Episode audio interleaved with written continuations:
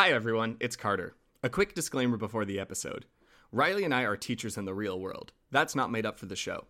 But one thing we do make up are students. Riley and I take our roles as public community members seriously and would never use the real names or personal experiences of students in our classes, past or present. As such, any student names you hear us say are made up on the spot, and stories about our classes are highly editorialized for entertainment. Also, we like to keep our show clean of inappropriate language or content, but we feel that the stories themselves should be read without censorship of language. A content warning will be in the show's description in case we need one. That's it. Enjoy the Fable Fellas.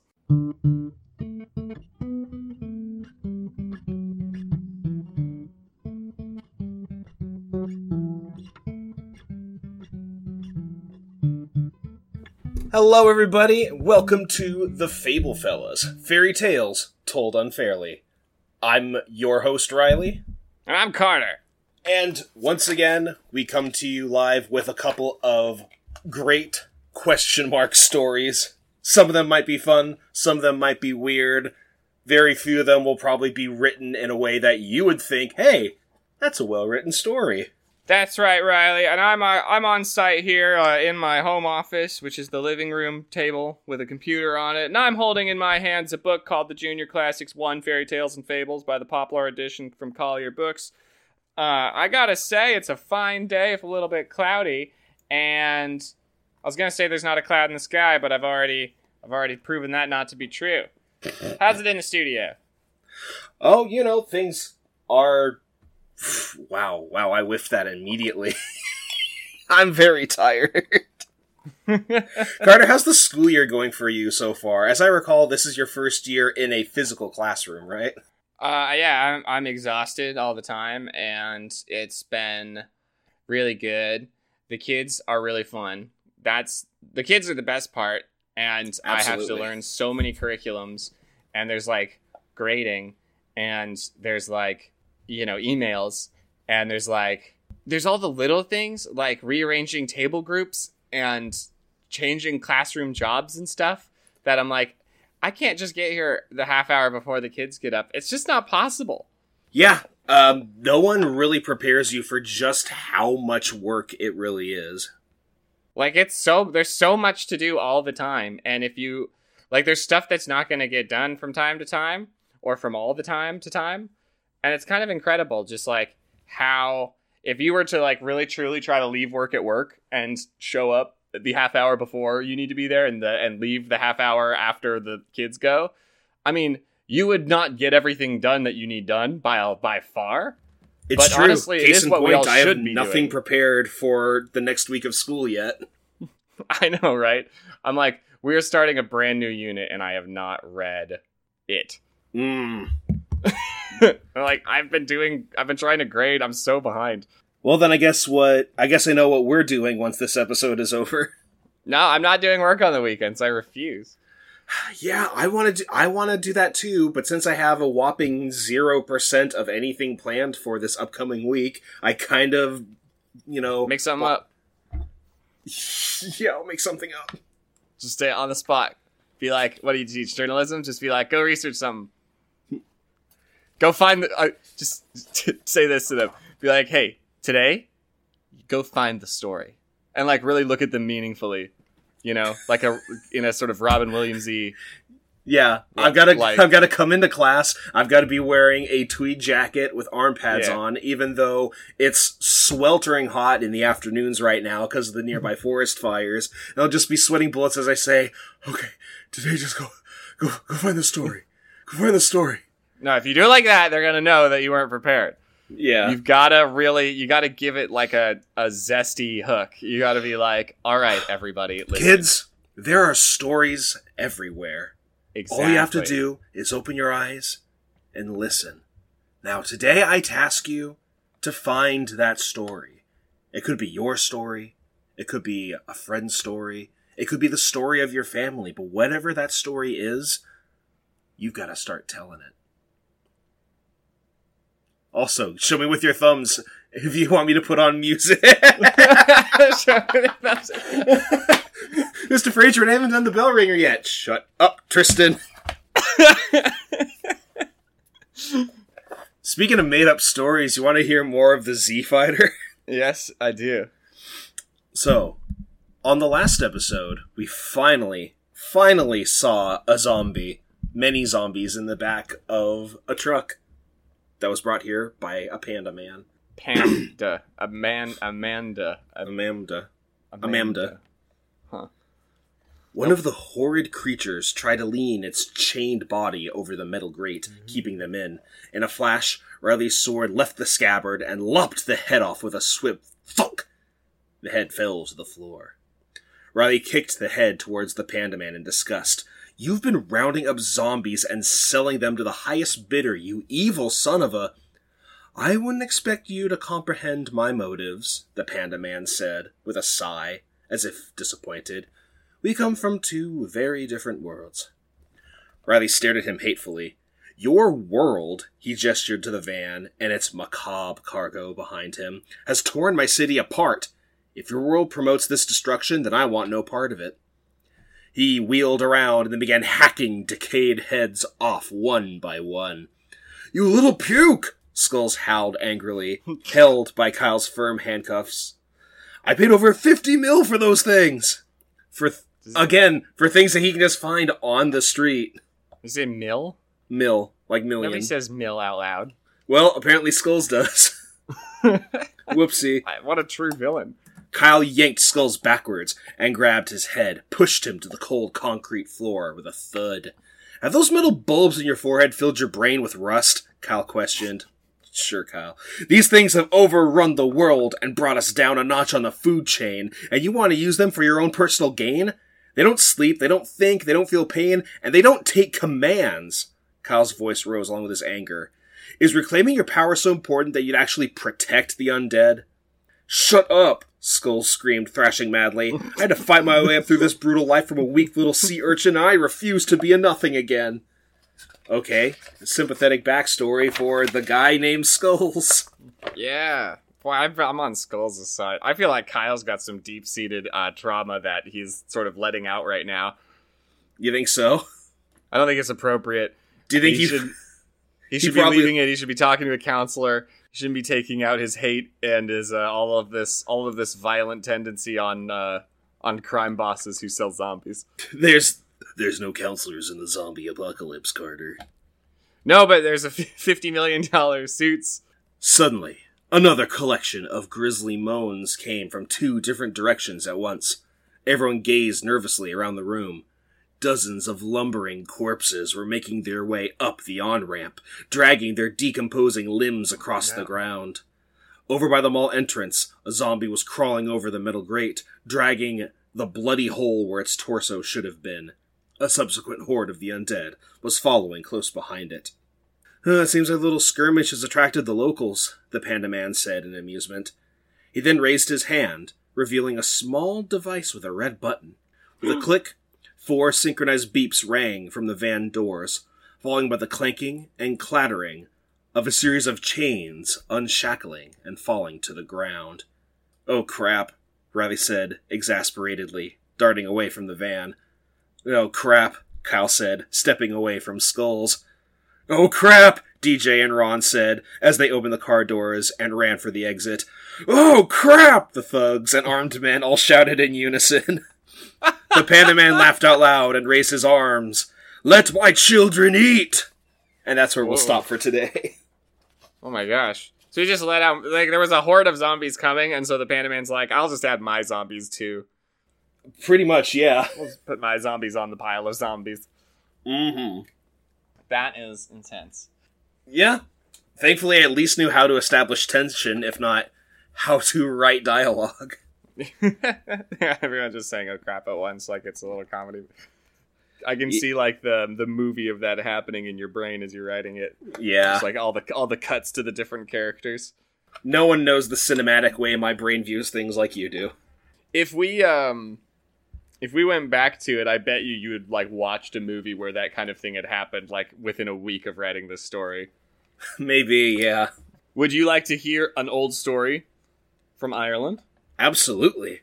This one is from Ireland as well, but it is not by Joseph Jacobs. It is by Seamus McManus. Seamus McManus. It's probably McManus, but I it, it, I like how it rhymes with Seamus. Yeah. If I say Seamus, Seamus McManus. There once was a man named Seamus McManus. Hi diddle di diddle di. Oh. And he wrote a story called Connal and Donald and Tag, not to be confused with Hudden and Dudden and Donald O'Neary. But they probably knew each other. They probably knew each other. These guys are all brothers, as a matter of fact. um, which is kind of you sort of have to pick up on that. The the book never really kind of outright tells you that they're brothers. So you got Yeah, it's all in the subtext. It's all in the subtext. So I'm just kind of letting you all know now. Once there were three brothers named Connal, Donald, and Tag, and they fell out regarding which of them owned a field of land. This is a, all right. So we're starting with conflict right away. Mhm. Here we go. Yeah. One of them had as good a claim to it as the other, and the claims of all of them were so equal that none of the judges, whomsoever they went before, could decide in favor of one more than the other. That sentence is in dire, dire need of some editing. You mean one of them had as good a claim to it as the other, and the claims of all of them were so equal that none of the judges, whomsoever they went before, could decide in favor of one more than the other? Yep, that's the one. That sentence. There's only been two sentences in this story so far. I'm gonna break out my purple editing pen on that one. At length they went to one judge who was very wise indeed, and had a great name, and every one of them stated his case to him. Now, I What was I his know- name? I, right, exactly. So that means he has a good reputation in the in the story, but I like to read that as his os- his. I, it doesn't say what his name is, so we got to make one up. Uh, I'm gonna say his name was Gallison Haypenny. Gallison Haypenny. That's Gallison what I came up with, which was that his name was, was just Hudge. He's a judge called Hudge. Judge spelled like Judge it's Hudge. spelled J U G. It's spelled the same way, but you just pronounce the J with an H. what did you say, Galveston? Gallison Haypenny? Gallison Haypenny. Okay. Gallison Haypenny sat on the bench and heard Connal's case and Donald's case and Tag's case all through, with very great patience. When the three of them finished, he said he would take a day and a night to think it all over. And on the day after, when they were all called into court again, Gallison Haypenny said that he had weighed the evidence on all sides, with all the deliberation it was possible to give it, and he decided that none of them hadn't the shadow of a shade of a claim more than the other, so that he found Great. himself facing the greatest puzzle he had ever faced in his life. How? When did that sentence even start? Wow, that sentence is maybe the longest sentence I've ever read. Yeah. And it got us nowhere. It got us nowhere with the plot at all. Yeah. But, says he, no puzzle puzzles me long. I'll very soon decide which of you will get the field. You seem to me to be three pretty lazy looking fellows. wow, rude. I mean, he is a judge, though, so he can be judging. Yeah, that's true. I'll give the field to whichever the three of you is the laziest. What? Gasps. W- w- Why? Because Galveston Haypenny is that kind of guy. Well, Why not give rate- it to the one that's going to make the most out of the field? no, because it's like the um, I'm going to give this field to whoever is going to do the least with it. Galveston Haypenny is like an old grandfather of uh of Bill Gates. This is this. This is that thing. This is you always hire the lazy people because they're going to get it done the fastest. So they Uh, continue to be oh, lazy. okay. Some wisdom of you Solomon going on. Yeah, exactly. He's got I. he- listen, it says that he's the wisest Hudge in all the land, so there's got to be a reason. All right, Well, let's see. that right, says Connal, it's me gets the field, for I am the laziest man of the lot. How lazy are you? says the judge. Uh, says Galveston. Well, says Connal, if I were lying in the middle of the road and there was a regiment of troopers come galloping down it, I'd sooner let them ride over me than take the bother of getting up and going to the one side. Well, well, said Galveston Haypenny.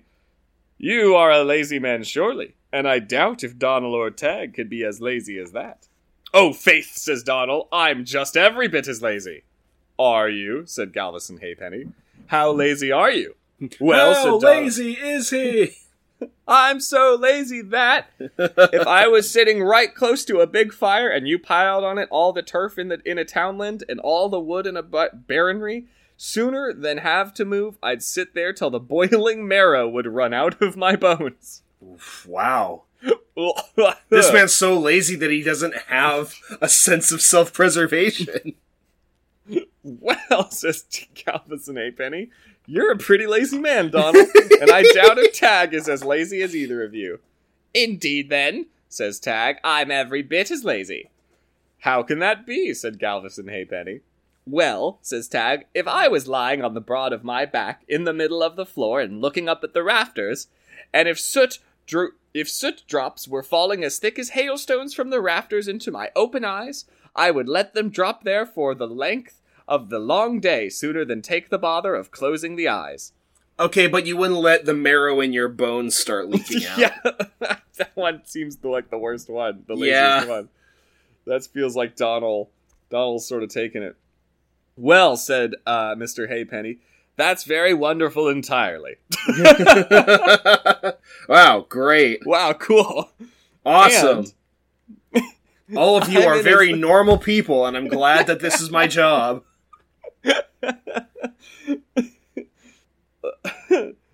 I'm in as great a quandary as before. Gosh, he's a useless judge.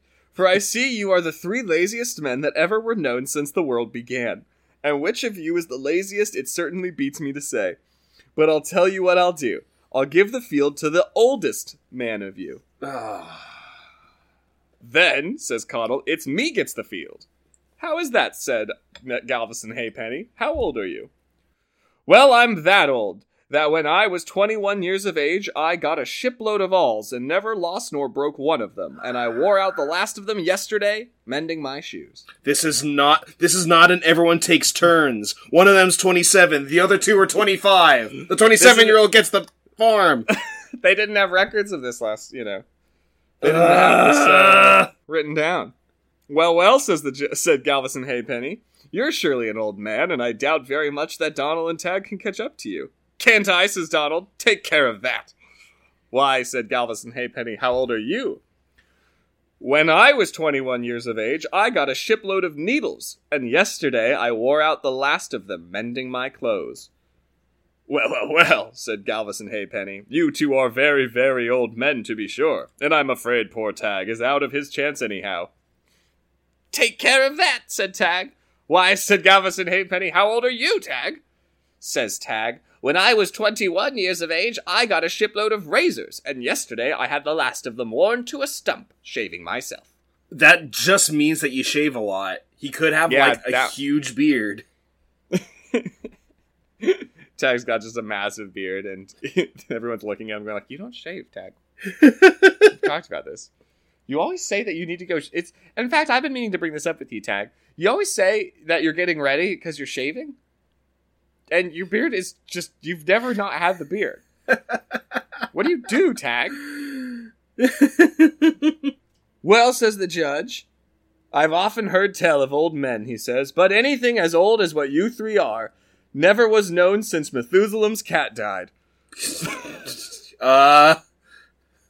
The like of your ages I never heard tell of, and which of you is the oldest that surely beats me to decide. This And I'm in a- judge is so ineffectual. He's not a good hudge. Uh, I'm in a quandary again, but I'll tell you what I'll do, says the judge. Says he, I'll give the field to whichever you, whichever of you remembers the longest.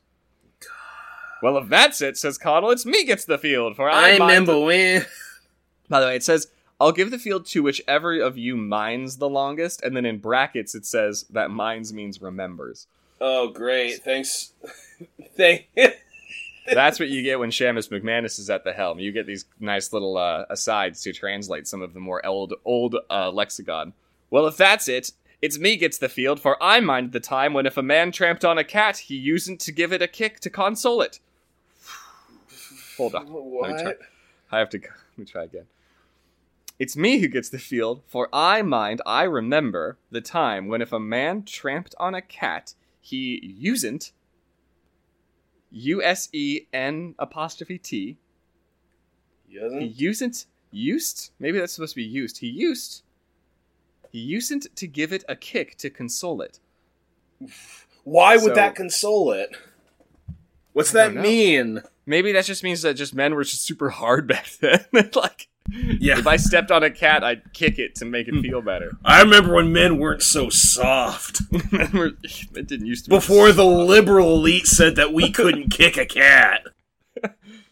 What's next? If we can't kick cats, what are you gonna be telling us next? Not to beat our children? well, may, may, may, maybe, Well, well, well, yeah. maybe don't do that. Yeah, maybe don't. Well, well, well, says Galveston Haypenny.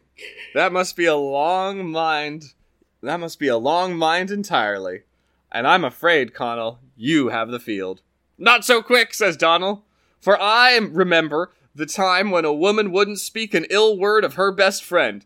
So it's it's not just men who are getting the the critique. Yeah, oh, God, God forbid. It has So been this is- a while since the last time we heard this book make a "women am I right" joke. So this is saying that women have, since for as long as can be remembered, that women have always said bad things about their friends. Mm-hmm. That's sad. Not appropriate. Shamus. Shame on Shamus, McManus. Manus. All right. Well, Tag, your memory can't compare with Connal's and Donald's. Can't it? Says Tag, says he. Take care of that. For I remember the time when you wouldn't find nine liars in a crowd of ten men. These really are just like three old conservative people. Yeah. just like the real name of this should be the very first ever Fox News airing. women used to be nicer. Men, people didn't used to be liars, and I can't kick cats anymore. What's the, what happened to my America? Where my country gone? Oh, ho, says the judge. That memory of yours, Tag, must be a wonderful one. Such memories as you three men have were never known before.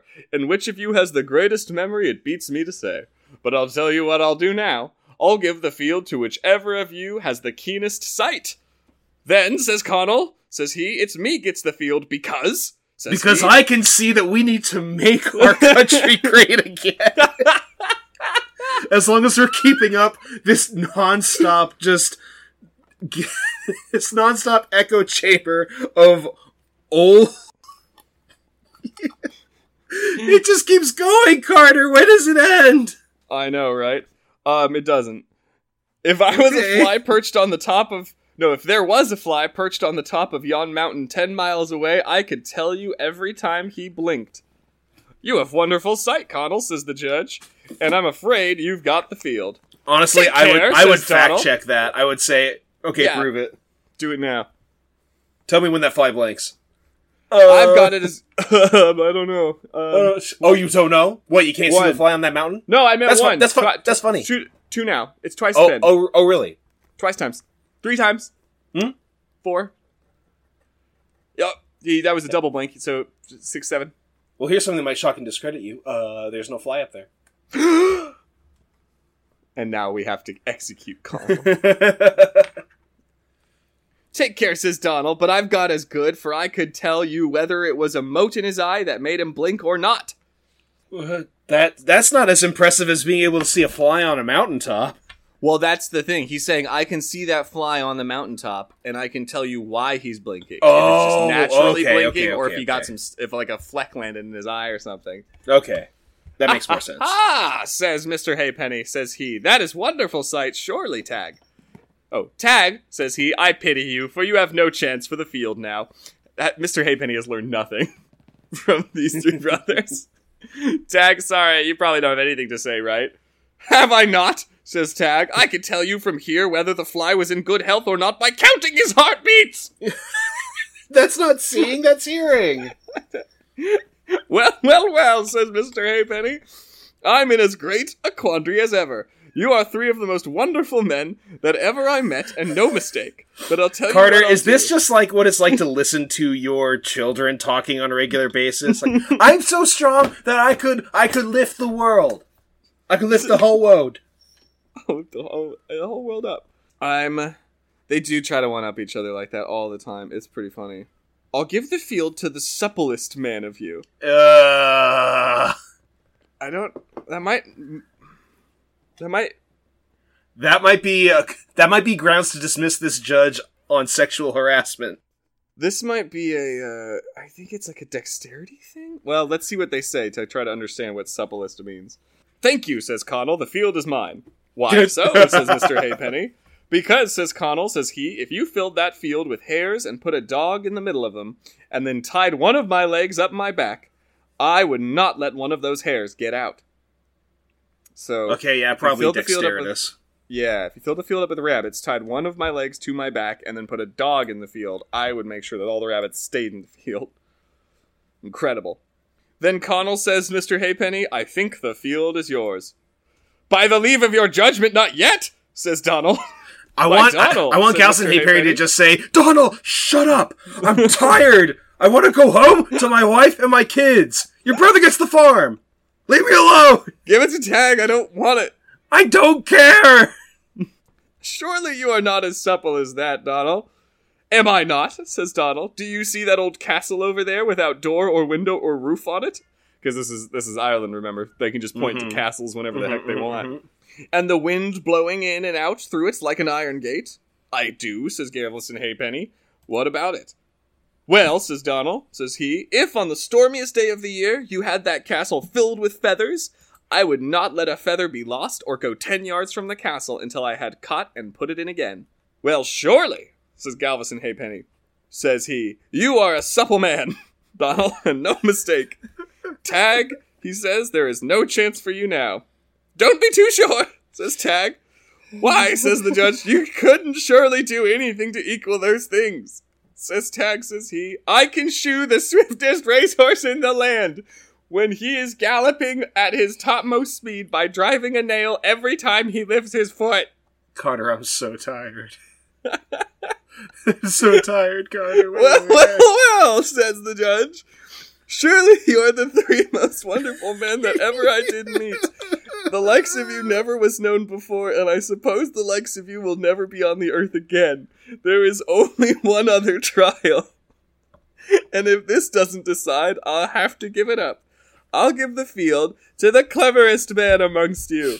Uh. Then says Connal, says he, you may as well give it to me at once. Why, are you that clever, Connal? says Galveston Haypenny. I am that clever, I am that clever that I would make a skin fit suit of clothes for a man without any more measurement than to tell me the color of his hair. That's not clever. uh, uh. no, I'm just steering into the torture of this. Then, boys, says the judge, I think the case is decided. Oh, no, so, you don't! Not so quick, my friend, says Donald. Not so quick. Why, Donald, says Mr. Haypenny, you are surely not cleverer than that. Am I not? says Donald. Why? says the judge. What can you do, Donald?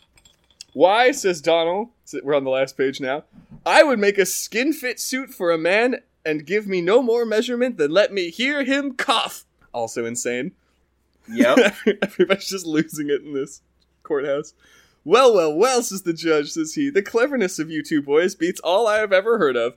Tag, you idiot. Poor Tag, I hate you. you fool. You fool, there's no possible way. Whatever chance whatever chance either of these two may have for the field, I'm very, very sorry for you, but you have no chance. You absolute slack jawed buffoon. Don't be so sure of that, says Tag. Why, says the judge, says he. Surely, Tag, you can't be as clever as either of them. How clever are you, Tag? Well, says Tag, says he, if I was a judge and too stupid to decide a case that came up before me, I'd be that clever that I'd look wise and give some decision. Oh! Oh! Ah! Tag, says the judge, says he, I've gone into this case and deliberated upon it, and by all the laws of right and justice, I find and decide that you get the field. the end.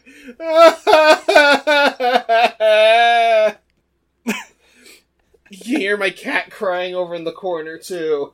It's okay, Cleo. The story's over. The nightmare is done. yeah, I know. Come here, Cleo, my sweet girl. I love you. I don't even Tell know. Tell the fans at home what you story. thought about that story. Yeah, me too. wow, we got that one on. We got that one down, recorded. Cleo's very talkative.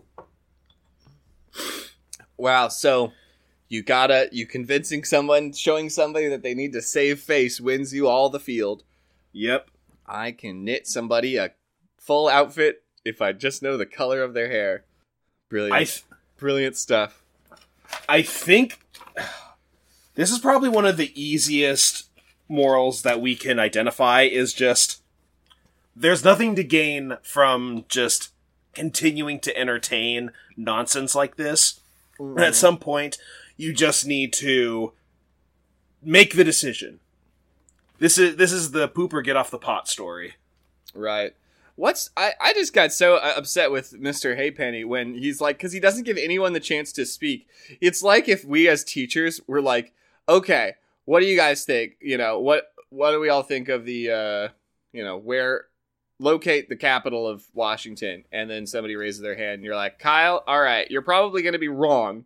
but what do you think it is? Yeah, And then Kyle goes Olympia, and then the teacher's like, "Wow, amazing! Wow, you Kyle, might be you're the cleverest man I've ever seen in my entire life." Now, probably nobody else in this room is, is that could possibly be as smart as Kyle. Yeah, Gallison Haypenny is in a constant state of negging these dudes, and then Seriously. also greatly like overcompensating for their greatness. It's so it's either there's no way you're as smart as, and then yo, you're a titan among men. My my impression here is also that in uh, perhaps it was common to just sort of cons- maybe consider judges to be a little bit like silly or maybe even too serious that they wanted to uh, they had to poke fun at poke fun at a serious job. I think this is a farce based on the idea that judges are a little bit too serious and take themselves take themselves too seriously. Oh yeah, this is this is the first um pl- this is the first social commentary of Ireland. Yeah. Seumas, Mc, Seumas MacManus's big thrilling take on judgedom. Yeah, Seumas it, MacManus was the David Horsey of Ireland back in the day. Well, my lord, I don't even know what else to say. I feel like that story just spoke for itself. Yeah, it's and it spoke for us too. It did. Take us out of here. All right. Thank you very much for joining us on Fable Fellows this week, everybody. If you like what you hear, you can find our backlog of episodes on Spotify, Apple Podcasts, and Google Podcasts. We're trying to get into the habit of updating a little more regularly, but in the future, expect just the usual nonsense from two dudes who love telling stories and love talking about them with each other And we love you. and we love you. So until next time, I'm Riley, I am Carter. and we are the Fable Fellas. Keep it viddy, everybody. Yeah.